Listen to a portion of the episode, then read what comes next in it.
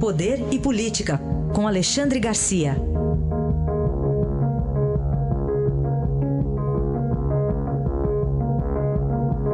Alexandre, bom dia. Bom dia, Raíssa. Bom dia, Carolina. Bom dia. Vamos começar com um olho aqui na Rússia. A vitória de Putin, o quarto mandato dele, Alexandre? Quarto mandato de Putin. Olha, eu, eu acho que é importante porque ele é uma vitória dupla nesse fim de semana. Na eleição que ele ganhou aí por deixou lá atrás, longe, né, o, o, seu adversário mais próximo, e na Síria, né, porque ele apoiando o governo de Damasco, ontem a gente viu aí o, o Bashar Assad em roupa comum. Lá no Rio de Janeiro, nós jornalistas não andamos assim, né? A gente tem que usar colete à prova de bala, pois ele foi de qualquer jeito, com aquele paletó, camisa sem gravata, lá, lá em Guta, onde seria o último reduto rebelde. Foi lá, visitou, conversou com, com, com os soldados, mostrando que está tá na decisão. Né? E o Putin vinha apoiando o, o Assad, ganhou do Partido Comunista na Rússia, mais ou menos 75 a 13, e ganhou do, dos Estados Unidos na Síria, né? porque os americanos estavam apoiando aí os, os, rebeldes, que são a maioria estrangeiros, né? são, são uh, radicais muçulmanos, é, nem tanto assim, né? Está tá apoiando algum grupo de, de, de turco, de, de curdos, de olho no petróleo da Síria, puseram até bases lá. Agora está faltando resolver lá no norte, na fronteira com, com a Turquia, porque a Turquia invadiu a Síria, né? é, atrás de curdos aliados ao, ao governo de Assad, e estão lá dentro. Então ainda não terminou, tentaram dividir a Síria por sete anos, não conseguiram. O, o Assad, sim, é um ditador, mas o ditador que dá liberdade religiosa, por exemplo, para os cristãos, é, enfim, os, os, outros, inclusive o Estado Islâmico, eram de, uma, é, de um radicalismo islâmico muito grande. Né? Mas, enfim, como previsto, está se resolvendo isso e lá na Rússia o Putin se reforçando no quarto mandato, tanta força quanto a Merkel lá na Alemanha, que também vai ficando e o chinês que quer ficar, né? Todo mundo gosta de ficar no poder. É, no final das contas, o Putin está realizando um sonho dos políticos, né? De todos os é, do, que é do Evo Morales, que quer ficar por lá, né? Vou falar também sobre um, um, outro que quer ficar mais tempo no poder, que é o presidente Michel Temer. Então, Já começou é a avisar pode, todo né? mundo, né? Que quer disputar a reeleição, pois enfim, é. tá Tanto animado. ele quanto o Dória fizeram uma promessa e agora estão descumprindo as promessas. Né? Disseram que iam ficar no governo. Bom, o, o, o, o Temer não precisa sair para ser candidato. Deve estar muito animado porque ele cresceu 100%. Ele tinha 3%, está com 6% nas pesquisas de aprovação. Cresceu, portanto, 6%.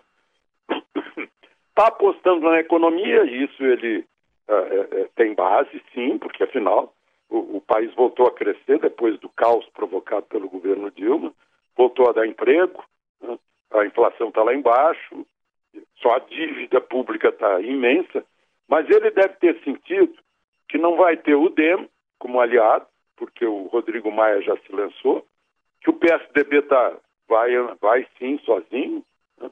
seja com quem for, que a gente não sabe ainda, o PSDB tem uma dificuldade enorme de tomar decisões, e ele está disposto a apostar no êxito econômico para apoiá-lo. Agora, eu não sei o que vai acontecer com o ministro da Fazenda, que se for candidato mesmo, embora é, esteja péssimo nas pesquisas de opinião, se for candidato mesmo, ele vai ter que se desincompatibilizar, né? Junto com outros é, nove ministros, se não me engano, estão dispostos a sair para serem candidatos. Isso indica o quê? Que não tem muita renovação, não são os mesmos que voltam a disputar. E ministro, deputado, uh, ministro candidato não é um simples ministro que vai iniciar na política, não, todos eles têm mandato uh, legislativo, né, que é um erro aqui no Brasil.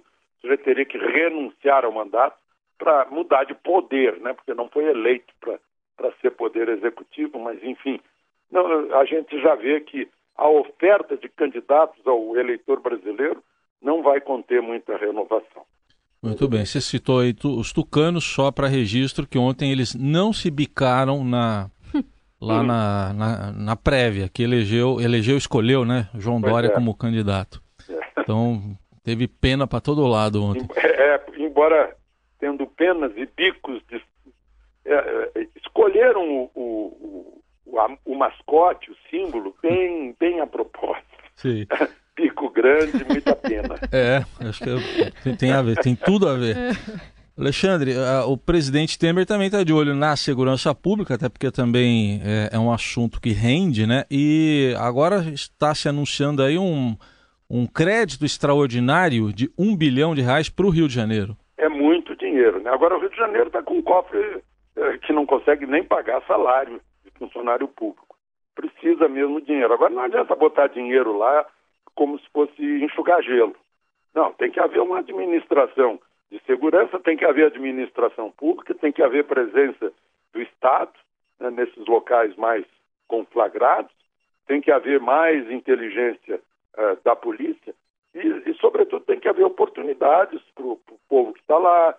Tem que, tem- não sei como investir numa coisa que a gente chama de formação da cidadania. Não sei como, uma cultura né, do esperto, do malandro e tal.